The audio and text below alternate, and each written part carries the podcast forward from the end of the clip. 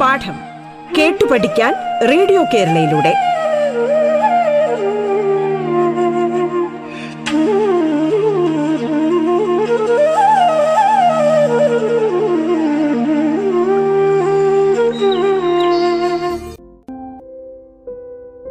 പ്രിയപ്പെട്ട കൂട്ടുകാരെ പാഠത്തിന്റെ ഇന്നത്തെ അധ്യായത്തിൽ ഞാൻ ഡോക്ടർ അഖിൽ സി കെ ആണ് നിങ്ങളോടൊപ്പം ഉള്ളത് ലളിതം ഗണിതം എന്ന വിഷയത്തിലാണ് ഇന്ന് നമ്മൾ സംസാരിക്കുന്നത്. എല്ലാവർക്കും നമസ്കാരം. കണക്കുമായി ബന്ധപ്പെട്ട കുറച്ച് കാര്യങ്ങൾ ഞാൻ നിങ്ങളുമായി പങ്കുവയ്ക്കാം. നിങ്ങൾ സ്കൂളിൽ പഠിക്കുമ്പോൾ ഏത് വിഷയമാണ് ഏറ്റവും എളുപ്പവും ഇഷ്ടമുള്ളതും?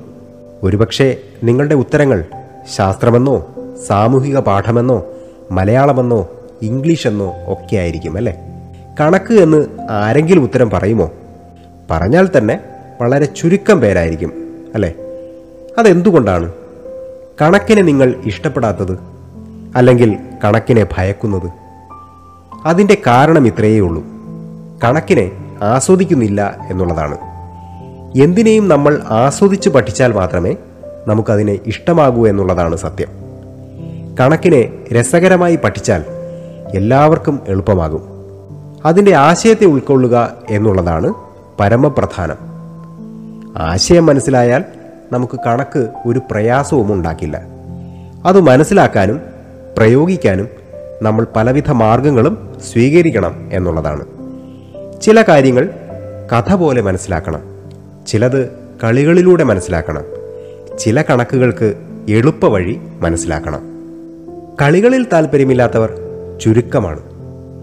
കുട്ടികളെ സംബന്ധിച്ചിടത്തോളം കളി എന്നത് ഒരു നൈസർഗിക പ്രവർത്തനവുമാണ്. അതുകൊണ്ടാണ് പഠിക്കുമ്പോൾ പഠിക്കണം കളിക്കുമ്പോൾ കളിക്കണം എന്ന പഴയ സിദ്ധാന്തം മാറ്റി കളികളിൽ കൂടി പഠിക്കുക എന്ന സമ്പ്രദായം ആവിഷ്കരിച്ചിട്ടുള്ളത്.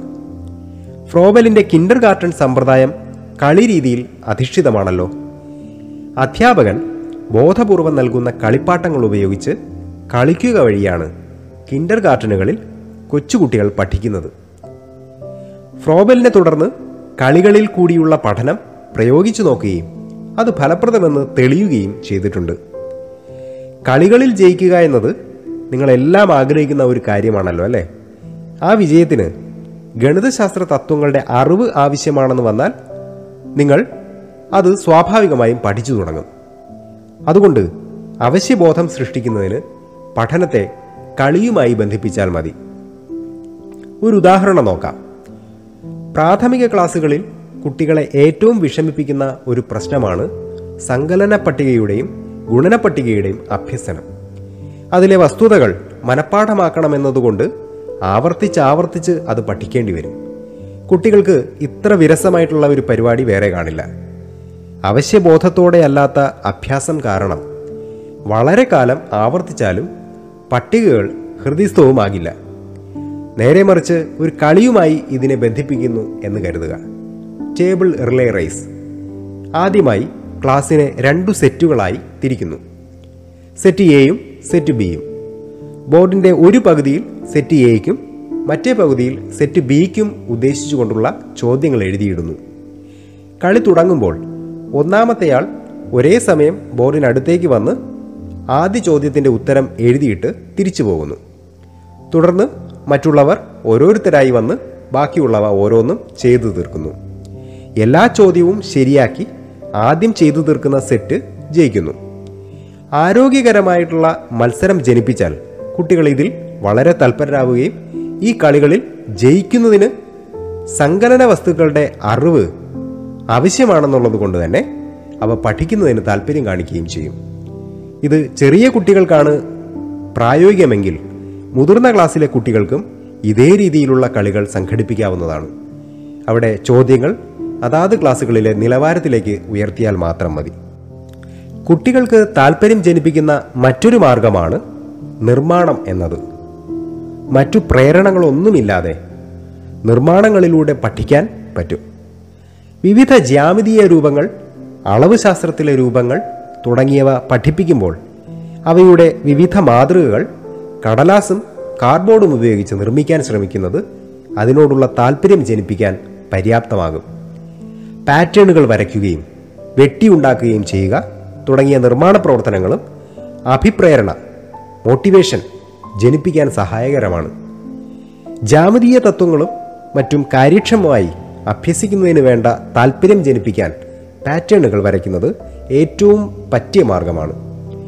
ആകർഷകമായി നിറം കൊടുത്തിട്ടുള്ള രൂപമാതൃകകൾ നിർമ്മിക്കുന്നതും പ്രയോജനകരമാണ്. സ്കൂൾ തല പരീക്ഷകൾക്ക് തയ്യാറെടുക്കുന്ന വിദ്യാർത്ഥികൾ മറ്റു വിഷയങ്ങൾ പഠിച്ചിട്ട് കണക്ക് പഠിച്ചേക്കാം എന്ന് വിചാരിക്കുന്നത് തെറ്റാണ്. അത് പാടില്ല. ആദ്യമേ തന്നെ കണക്ക് പഠിക്കണം. കാരണം മറ്റു വിഷയങ്ങളെല്ലാം പഠിച്ചു തീർന്നിട്ടാണ് കണക്ക് പഠിക്കാനിരിക്കുന്നതെങ്കിൽ നിങ്ങൾക്ക് കണക്ക് തലയിൽ കയറുക പ്രയാസകരമായിരിക്കും. അത് സത്യമാണ്. ഏറ്റവും നല്ലത് ആദ്യം കണക്ക് പഠിക്കാൻ തിരഞ്ഞെടുക്കുക എന്നുള്ളതാണ്. ആഴത്തിൽ മനസ്സിലാക്കുകയും എല്ലാ പാഠഭാഗങ്ങളിലെയും എല്ലാ സമവാക്യങ്ങളും അവ എങ്ങനെയാണ് ഉണ്ടായതെന്ന് മനസ്സിലാക്കി നിങ്ങൾക്ക് ഇടയ്ക്കിടെ കാണുവാനും ഓർക്കുവാനും പാകത്തിൽ കലാപരമായി തന്നെ എഴുതി ഭിത്തിയിലോ മറ്റോ ഒട്ടിക്കുന്നതും നല്ലതാണ്. അതിന്റെ ഒരു ഗുണമെന്നത് നമുക്ക് അവയുമായി എപ്പോഴും ഒരു ബന്ധമുണ്ടായിക്കൊണ്ടേയിരിക്കും എന്നുള്ളതാണ്. ഫിസിക്സിൽ നമ്മൾ ഏഴ് നിറങ്ങളെ വിബ്ജിയോർ എന്ന് എളുപ്പത്തിന് വേണ്ടി ചുരുക്കി പറയാറില്ലേ? അതിൽ ഒരുപാട് കാര്യങ്ങൾ അടങ്ങിയിട്ടുമുണ്ടല്ലോ. അതുപോലെ തന്നെ കണക്കിലെ ക്രിയകളിലെ എളുപ്പ വഴികൾ പഠിച്ചു വെക്കുക എന്നുള്ളതാണ് അടുത്ത് വേണ്ടത്. ഇനി നമ്മൾ മനസ്സിലാക്കേണ്ടത് കണക്കിലെ പ്രോബ്ലംസ് ഒരിക്കലും വായിച്ചു മറിച്ചു നോക്കി പോകരുത് എന്നുള്ളതാണ്. അവയെ പരിശീലിക്കണം. സമയമെടുത്ത് തന്നെ പരിശീലിക്കണം. ഒരു ഉത്തരം കിട്ടിയില്ലെങ്കിലോ തെറ്റിയാലോ അതെന്തുകൊണ്ട് തെറ്റി കിട്ടിയില്ല എന്ന് സ്വയം തിരിച്ചറിയണം. അവയുടെ ഉത്തരം കണ്ടെത്തുകയും വേണം. അതുപോലെ തന്നെ നമ്മൾ പഠിച്ച കാര്യങ്ങൾ മറ്റുള്ളവർക്ക് പറഞ്ഞു കൊടുക്കുവാനും ശ്രമിക്കണം. കാരണം പറഞ്ഞു കൊടുക്കുമ്പോഴാണ് നമ്മൾ ആ വിഷയത്തെ കൂടുതൽ അറിയുവാൻ ശ്രമിക്കുന്നത്. ഓരോ നാടിനും അതിന്റേതായ ചരിത്രമുണ്ട്. ആ ചരിത്രത്തെക്കുറിച്ചുള്ള അറിവ് ആ നാടിനെക്കുറിച്ചുള്ള അറിവിന്റെ അടിസ്ഥാനമായി വർത്തിക്കുന്നു. അതുപോലെ ഓരോ വിഷയത്തിനും അതിന്റേതായ ചരിത്രമുണ്ട്. ആ ചരിത്രത്തിന്റെ പശ്ചാത്തലത്തിൽ വേണം ആ വിഷയം നമ്മൾ കൈകാര്യം ചെയ്യേണ്ടത്. അതുകൊണ്ട് കണക്കിന്റെ വികസന ചരിത്രം അറിഞ്ഞിരിക്കേണ്ടത് വളരെ അത്യാവശ്യമാണ്. വിഷയത്തിന്റെ ശരിയായ സ്വഭാവം മനസ്സിലാക്കുന്നതിന് ഗണിതശാസ്ത്രത്തിന്റെ വികസന ചരിത്രം സഹായിക്കും. ഒരു പാഠ്യവിഷയം എന്ന നിലയിൽ കണക്കിൽ താല്പര്യം ജനിപ്പിക്കുന്നതിന് അതിന്റെ വികസന ചരിത്രത്തെക്കുറിച്ചുള്ള അറിവ് സഹായകരമായിരിക്കും എന്നുള്ളതാണ് വസ്തുത.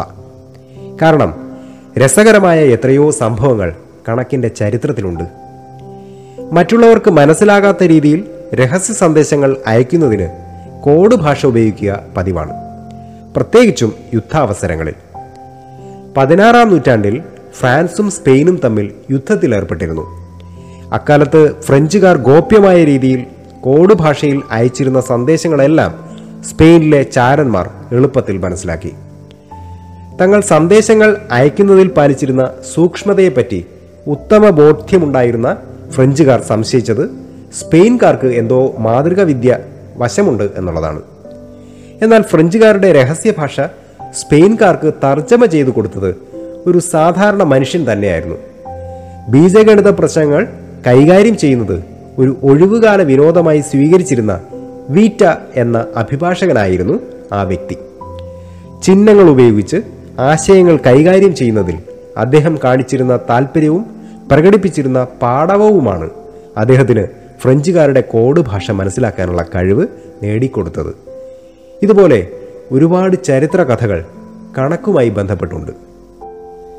ദേശീയ ബോധവും അന്തർദേശീയ ചിന്താഗതിയും വളർത്തുന്നതിനും ഗണിതശാസ്ത്ര ചരിത്രത്തെക്കുറിച്ചുള്ള അറിവ് സഹായകരമാകും. ദശാസമ്പ്രദായത്തിലുള്ള സംഖ്യാരീതിക്ക് അടിത്തറ പാകിയ പൂജ്യത്തിന്റെ സങ്കല്പം ഭാരതീയരുടെ സംഭാവനയാണല്ലോ. അതുപോലെ തന്നെ പ്രാചീനരായ ആര്യഭടൻ വരാഹമിഹിരൻ ഭാസ്കരൻ തുടങ്ങിയ ഭാരതീയ ആചാര്യന്മാരുടെ ഗണിതശാസ്ത്ര സംഭാവനകൾ ലോകത്തിന്റെ മുഴുവൻ ആദരവിന് പാത്രമായിട്ടുണ്ട്. ഭാസ്കരാചാര്യരുടെ ലീലാവതിയെപ്പോലെ കവിത നിറഞ്ഞ ഒരു ഗണിത ഗ്രന്ഥം മറ്റൊരു രാജ്യത്തും ഉണ്ടായിട്ടില്ല എന്നത് ഭാരതീയരെ സംബന്ധിച്ചിടത്തോളം അഭിമാനകരമായ ഒന്നാണ്. ഈജിപ്തിലെ ഒരു പിരമിഡിന്റെ ഉയരം വളരെ രസകരമായ തരത്തിൽ ഥെയ്ലീസ് കണ്ടുപിടിച്ചു. പിരമിഡിന്റെ നിഴലിന്റെ നീളം ഒരു വടിയുടെ നിഴലുമായി താരതമ്യപ്പെടുത്തിയാണ് ഉയരം മനസ്സിലാക്കിയത്. ട്രിഗണോമെട്രി അഥവാ ത്രികോണമതി എന്ന ആശയത്തെ ഇത് സാധൂകരിക്കുന്നു.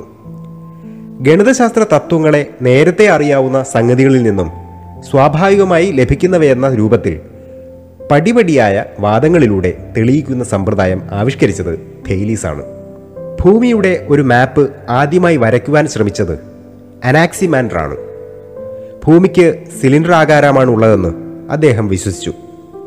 ഗോളാകാരമാണ് ഭൂമിക്കുള്ളതെന്ന് മനസ്സിലാക്കുവാൻ വർഷങ്ങൾ തന്നെ വേണ്ടി വന്നു പൈതകോറസ് ശബ്ദത്തെക്കുറിച്ച് ചില പ്രാഥമിക പഠനങ്ങൾ നടത്തി. അദ്ദേഹത്തിന്റെ മഹത്തായ സംഭാവനയാണ് പൈതകോറസ് തീറം ഭൂമിക്ക് ഗോളാകാരമാണെന്നും ഗ്രഹങ്ങൾക്കെല്ലാം അവയുടേതായ സഞ്ചാര പഥങ്ങളുണ്ടെന്നും കണ്ടെത്തി. സംഗീത ഉപകരണത്തിലെ ചരടുകൾക്ക് നീളം കുറഞ്ഞിരുന്നാൽ ശബ്ദം കൂടുതൽ ഉച്ചത്തിലുള്ള അവസ്ഥയിലായിരിക്കുമെന്ന് അദ്ദേഹം കണ്ടെത്തി. ചരടിന്റെ നീളവും ശബ്ദത്തിന്റെ ഉച്ചനീചാവസ്ഥയും തമ്മിൽ ബന്ധമുണ്ടെന്ന നിഗമനത്തിൽ പൈതകോറസ് എത്തിച്ചേർന്നു. ജാമിതീയ സംബന്ധമായ നിരവധി പ്രശ്നങ്ങൾ തെളിയിക്കുവാൻ യൂഡോക്സിന് സാധിച്ചു. ഭൂമിയുടെ ഒരു പുതിയ മാപ്പ് വരയ്ക്കുകയുണ്ടായി. നക്ഷത്രങ്ങളുടെ മാപ്പ് തയ്യാറാക്കിയ ആദ്യ ഗ്രീക്ക് പണ്ഡിതനും യൂഡോക്സിസ് ആയിരുന്നു. മഹാനായ മറ്റൊരു ഗണിതശാസ്ത്രജ്ഞനാണ് യൂക്ലിഡ്. ഗ്രീക്കു ശാസ്ത്രത്തിന്റെ ഉപജ്ഞാതാവെന്ന് കരുതാവുന്ന പൈതകോറസിന് സമശീർഷനായാണ് യൂക്ലിഡ് പരിഗണിക്കപ്പെടുന്നത്. ക്ലോഡിയസ് ടോളമി പ്രപഞ്ചത്തിന്റെ കേന്ദ്രം ഭൂമിയാണെന്നും മറ്റു ഗ്രഹങ്ങൾ ഭൂമിയെ വലം വയ്ക്കുന്നുവെന്നും സിദ്ധാന്തിച്ചു. ഗണിതത്തിലും പ്രകാശികത്തിലും ഭൂമിശാസ്ത്രത്തിലും സംഭാവനകൾ നൽകി. ഗ്രഹങ്ങളുടെ നില പ്രവചിക്കാൻ ടോളമിയൻ സിദ്ധാന്തങ്ങൾ കുറേ കാലം ഉപയോഗിക്കപ്പെട്ടിരുന്നു. പിന്നീട് ടൈക്കോ ബ്രാഹയാണ് കുറെ കൂടി കൃത്യമായി ഗ്രഹങ്ങളെ നിരീക്ഷിക്കാൻ തക്ക വിധത്തിൽ ടോളമിയുടേതിനേക്കാൾ വ്യക്തമായ ഒരു സിദ്ധാന്തം ആവിഷ്കരിച്ചത്. റോമ സാമ്രാജ്യത്തിന്റെ പതനത്തിനു ശേഷം ടോളമിയുടെ കൃതികൾ അറബികൾ സംരക്ഷിച്ചു. അതിന് അറബി വിവർത്തനങ്ങളുണ്ടായി. അറബിയിൽ നിന്ന് അവ ലാറ്റിനിലേക്ക് പരിഭാഷപ്പെടുത്തപ്പെട്ടു. പിന്നീട് നവോത്ഥാനത്തിലൂടെ യൂറോപ്യൻ വാനശാസ്ത്ര ചിന്താരംഗത്ത് അതിന് വമ്പിച്ച അംഗീകാരവും ലഭിച്ചു.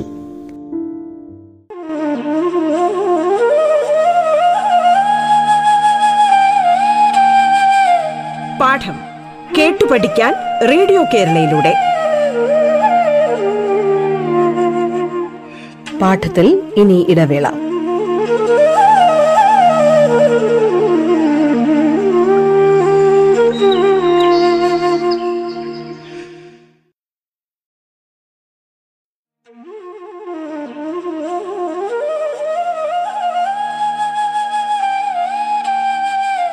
പാഠം കേട്ടു പഠിക്കാൻ റേഡിയോ കേരളയിലൂടെ. കേൾക്കാം പാഠം.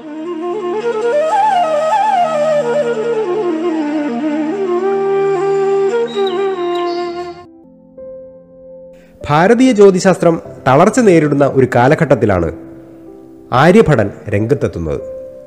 അതുവരെയുള്ള ജ്യോതിശാസ്ത്ര പഠനം പ്രധാനമായും പഞ്ചസിദ്ധാന്തങ്ങളെ ആസ്പദമാക്കിയായിരുന്നു. ഇവയാകട്ടെ കൃത്യമായ ഗണിതവിധികളുടെ അഭാവത്തിൽ വിശ്വാസ്യത നഷ്ടപ്പെട്ടവയായി തീർന്നിരുന്നു. ആര്യഭടൻ തന്റെതായ ഗണിത വിധികളിലൂടെ ജ്യോതിശാസ്ത്രത്തിന് പുതിയൊരു രൂപവും ഭാവവും നൽകി. എ ഡി ആറാം ശതകത്തോടെ പഞ്ചസിദ്ധാന്തങ്ങൾ പൂർണമായും തിരസ്കരിക്കപ്പെടുകയും ആര്യഭടീയം ഭാരതീയ ജ്യോതിശാസ്ത്രത്തിന്റെ അടിസ്ഥാന ഗ്രന്ഥമായി തീരുകയും ചെയ്തുവെന്ന് പറയുമ്പോൾ ഈ രംഗത്ത് ആര്യഭടൻ വരുത്തിയ മാറ്റം എത്രമാത്രം വലുതാണ് എന്ന് മനസ്സിലാകും. കാളിദാസന്റെ സമകാലികനായ ജ്യോതിശാസ്ത്രജ്ഞനും ഗണിതശാസ്ത്രജ്ഞനുമാണ് വരാഹമിഹിരൻ. ഗുപ്ത ഭരണകാലത്ത് ഉജ്ജയിനിയുടെ സാംസ്കാരിക പ്രഭാവം ഉയർത്തുന്നതിൽ മുഖ്യ പങ്കാളിയായിരുന്നു വരാഹമിഹിരൻ. ആര്യഭടന്റെ ആശയങ്ങളെ പിന്തുടരുകയും ആര്യഭടീയത്തിന് ആവശ്യമായ തിരുത്തലുകൾ നടത്തുകയും ചെയ്ത ഒരു ഗവേഷകനാണ് ബ്രഹ്മഗുപ്തൻ. ഭാരതീയ ഗണിതശാസ്ത്രത്തിലെ അഗ്രഗണ്യനായി അദ്ദേഹത്തെ ആദരിച്ചു വരുന്നു. ബ്രഹ്മസ്ഫുട സിദ്ധാന്തമാണ് ബ്രഹ്മഗുപ്തന്റെ ഏറ്റവും പ്രധാനപ്പെട്ട കൃതി. അറബികൾ ഇന്ത്യൻ ഗണിതശാസ്ത്രവുമായി ബന്ധപ്പെടുന്നത് ബ്രഹ്മസ്ഫുട സിദ്ധാന്തത്തിലൂടെയാണ്. ടൈഗ്രീസ് നദീതീരത്ത് ബാഗ്ദാദ് നഗരം സ്ഥാപിച്ച് അതൊരു വിജ്ഞാന കേന്ദ്രമാക്കി വളർത്തണമെന്ന് അറബി രാജാവ് തീരുമാനിച്ചപ്പോൾ ലോകത്തിന്റെ നാനാഭാഗത്തു നിന്ന് വൈജ്ഞാനികർ അവിടെ എത്തി. എ ഡി എഴുന്നൂറ്റി എഴുപതിൽ കങ്കൺ എന്ന ഗണിതശാസ്ത്രജ്ഞനാണ് ഇന്ത്യയിൽ നിന്ന് അവിടെ എത്തിയ പ്രമുഖൻ. അദ്ദേഹം ബ്രഹ്മസ്ഫുട സിദ്ധാന്തമാണ് അറബികളെ പഠിപ്പിച്ചത്. ഭാരതത്തിന്റെ യൂക്ലിഡാണ് ഭാസ്കരാചാര്യൻ. ഒരു കലാകാരന്റെ സൗന്ദര്യബോധവും ശാസ്ത്രജ്ഞന്റെ അപഗ്രഥന പാടവവും ഒരുപോലെ ഒത്തുണങ്ങിയ പ്രതിഭാധനനായിരുന്നു അദ്ദേഹം. ആര്യഭടന് ശേഷം കേരളം കണ്ട പ്രതിഭാശാലികളായ ഗണിതശാസ്ത്രജ്ഞനാണ് പരമേശ്വരൻ മാധവൻ പുതുമന ചോമാതിരി നീലകണ്ഠ സോമയാജി ബ്രഹ്മദത്തൻ എന്നിവർ. പതിനഞ്ച് പതിനാറ് നൂറ്റാണ്ടുകളിൽ കേരളത്തിൽ ഗണിതശാസ്ത്ര രംഗത്ത് വളരെ വലിയ ഒരു മുന്നേറ്റം തന്നെ ഉണ്ടാക്കുവാൻ ഇവർക്ക് സാധിച്ചു. ആധുനികനായ രാമാനുജൻ സംഖ്യാശാസ്ത്രത്തിലെ ഒരു അത്ഭുത പ്രതിഭാസമായി പരിഗണിക്കപ്പെടുന്നു. ദേശീയമായ ഈ ബോധത്തോടൊപ്പം അന്തർദേശീയ ചിന്താഗതിയും വളരുന്നതിന് കണക്കിന്റെ പഠനം വളരെ സഹായകരമാകും. ഗണിത തത്വങ്ങളുടെ പ്രയോഗം കൊണ്ട് ഒരു വലിയ കപ്പൽ പടയെ മുഴുവൻ തോൽപ്പിച്ചോടിക്കുകയും കൊലയാളിയുടെ വാൾ കഴുത്തിനു നേരെ ഉയർന്നപ്പോൾ പോലും ഗണിതശാസ്ത്ര പഠനത്തിൽ വ്യാപൃതനായിരിക്കുകയും ചെയ്ത ആർക്കമിഡീസും സംഗീത ശില്പികൾക്ക് ഗണിതശാസ്ത്രത്തിലൂടെ സംഭാവനകൾ നൽകിയ സൗന്ദര്യ ആരാധകനായ പൈതകോറസും ഏതൊരു വിദ്യാർത്ഥിയുടെയും ഭാവനയെ തൊട്ടുണർത്താതിരിക്കില്ല. അവരെ അറിഞ്ഞ് ആദരിക്കുക വഴി അവരുടെ സംഭാവനകളുടെ മഹത്തായ ഫലം നമ്മളും അനുഭവിക്കുന്നുണ്ടെന്ന ബോധം ഹൃദയത്തിൽ ആഞ്ഞു പതിക്കുക വഴി അന്തർദേശീയ ധാരണ വളരുകയും ചെയ്യും. പലരും ചോദിക്കുന്ന ഒരു ചോദ്യമുണ്ട്.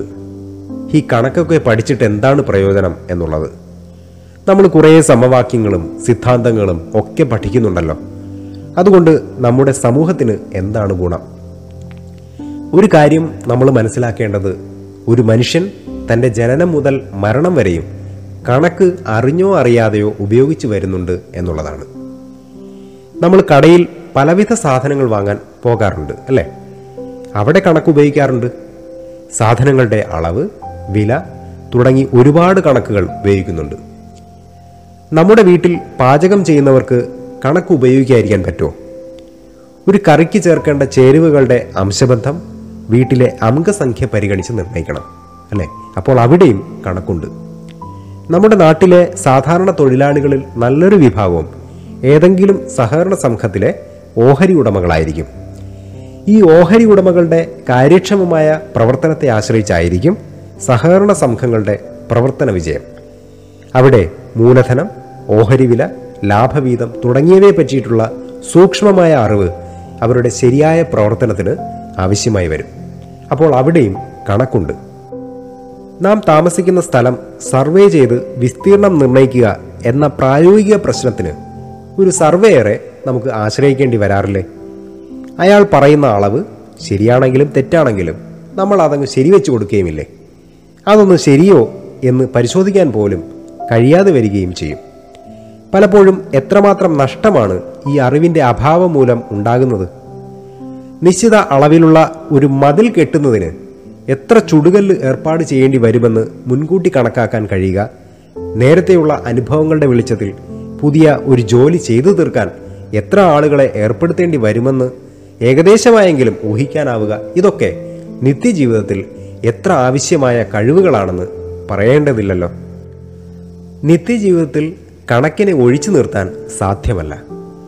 ഒട്ടനവധി ഗണിത പ്രശ്നങ്ങളാണ് നമ്മൾ എല്ലാ ദിവസവും നേരിട്ടുകൊണ്ടിരിക്കുന്നത് എല്ലാ മേഖലകളിലും കണക്കിന് സ്വാധീനമുണ്ട്.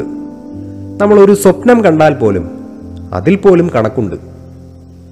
ആ സ്വപ്നത്തിന്റെ ദൈർഘ്യമടക്കം കണക്കുമായി ബന്ധപ്പെട്ടിരിക്കുന്നു എന്നുള്ളതാണ് സത്യം. മറ്റ് ശാസ്ത്ര വിഷയങ്ങളിൽ കണക്കിന് ബന്ധമുണ്ട്. ഗണിതശാസ്ത്രത്തെ ശാസ്ത്രങ്ങളുടെ റാണി എന്നാണല്ലോ വിശേഷിപ്പിക്കുന്നത്. എന്തുകൊണ്ടാണത്? മറ്റു ശാസ്ത്ര വിഷയങ്ങളിൽ നിന്നും വ്യത്യസ്തമാക്കുന്ന ചില ഗുണങ്ങൾ കണക്കിനുണ്ട്. അമൂർത്തവൽക്കരണം സൂക്ഷ്മത യുക്തിഭദ്രത നിഗമനങ്ങളുടെ അനിഷേധ്യത ഇവയൊക്കെയാണ്. ഇവ കൂടാതെ കണക്കിന് മറ്റ് ശാസ്ത്രശാഖകളിലുള്ള പ്രയോഗക്ഷമതയുമുണ്ട്. സാങ്കേതിക വിദ്യകൾക്കും ഗണിതശാസ്ത്രത്തിന്റെ സഹായമില്ലാതെ നിലനിൽപ്പില്ല എന്നുള്ളതാണ് സത്യം. മാത്രമല്ല ശാസ്ത്രമേഖലയിലെ പല കണ്ടെത്തലുകളും ഗണിതശാസ്ത്രത്തിന്റെ സഹായത്തോടെയാണ് നടന്നിട്ടുള്ളത്. സൗരയൂഥത്തിൽ സൂര്യനിൽ നിന്നും ഏറ്റവും അകലെ കിടക്കുന്ന നെപ്റ്റ്യൂണിന്റെ കണ്ടുപിടുത്തം ഇവയിലൊന്നാണ്. ഇലക്ട്രോ മാഗ്നറ്റിക് വേവ്സ് അഥവാ വിദ്യുത് കാന്ത തരംഗങ്ങളാണ് മറ്റൊരു ഉദാഹരണം വൈദ്യുതകാന്ത പ്രതിഭാസങ്ങളെക്കുറിച്ചുള്ള പരീക്ഷണ നിരീക്ഷണ ഫലങ്ങൾ മാക്സ്വെൽ എന്ന ഇംഗ്ലീഷ് ശാസ്ത്രജ്ഞൻ ഗണിതശാസ്ത്ര സമവാക്യങ്ങളാക്കി വിദ്യുത് കാന്ത തരംഗങ്ങൾക്കുള്ള സാധ്യതയുണ്ടെന്നും അവയുടെ വേഗത പ്രകാശവേഗത തന്നെ ആയിരിക്കണമെന്നും കണ്ടെത്തി.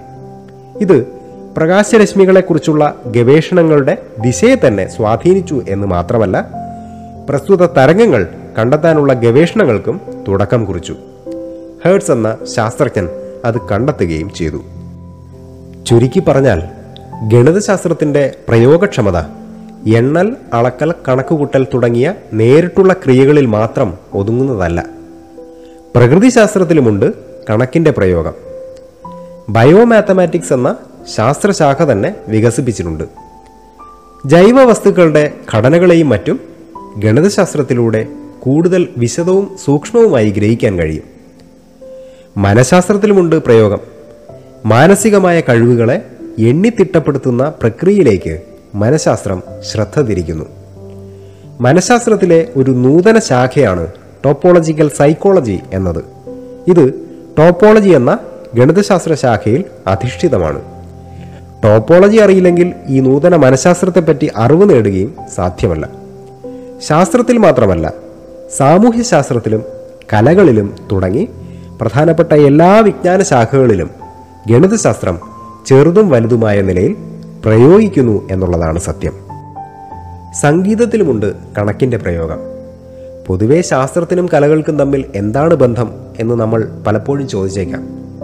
നമുക്കെല്ലാം പരിചിതനായ പ്രശസ്ത ശാസ്ത്രജ്ഞൻ സി വി രാമൻ സംഗീതത്തെ പ്രണയിച്ചിരുന്നു എന്ന് പറഞ്ഞാൽ ആരെങ്കിലും വിശ്വസിക്കുമോ കേവലം സംഗീതാസ്വാദനത്തിനുമപ്പുറം എങ്ങനെയാണ് വരികളും ശബ്ദങ്ങളും ശാസ്ത്രത്തിനും കലകൾക്കുമിടയിൽ ഒരു ജുഗൽബന്ധി സൃഷ്ടിക്കുന്നത് എന്നറിയാൻ അദ്ദേഹം എന്നും ആഗ്രഹിച്ചിരുന്നു.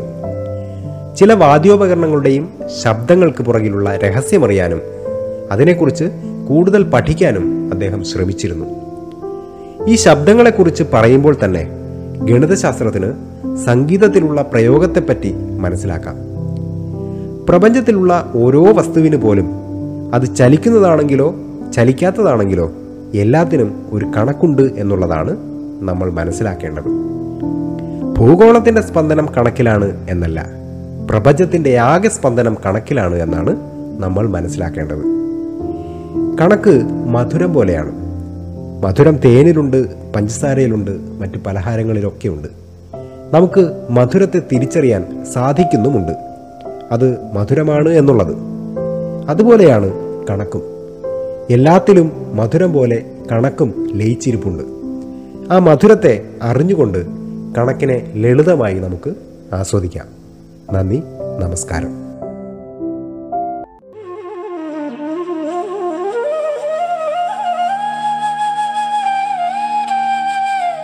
പാഠം കേട്ടു പഠിക്കാൻ റേഡിയോ കേരളയിലൂടെ. പാഠത്തിന്റെ ഇന്നത്തെ അധ്യായം പൂർണമാകുന്നു. ഇനി അടുത്ത ദിവസം കേൾക്കാം. നമസ്കാരം.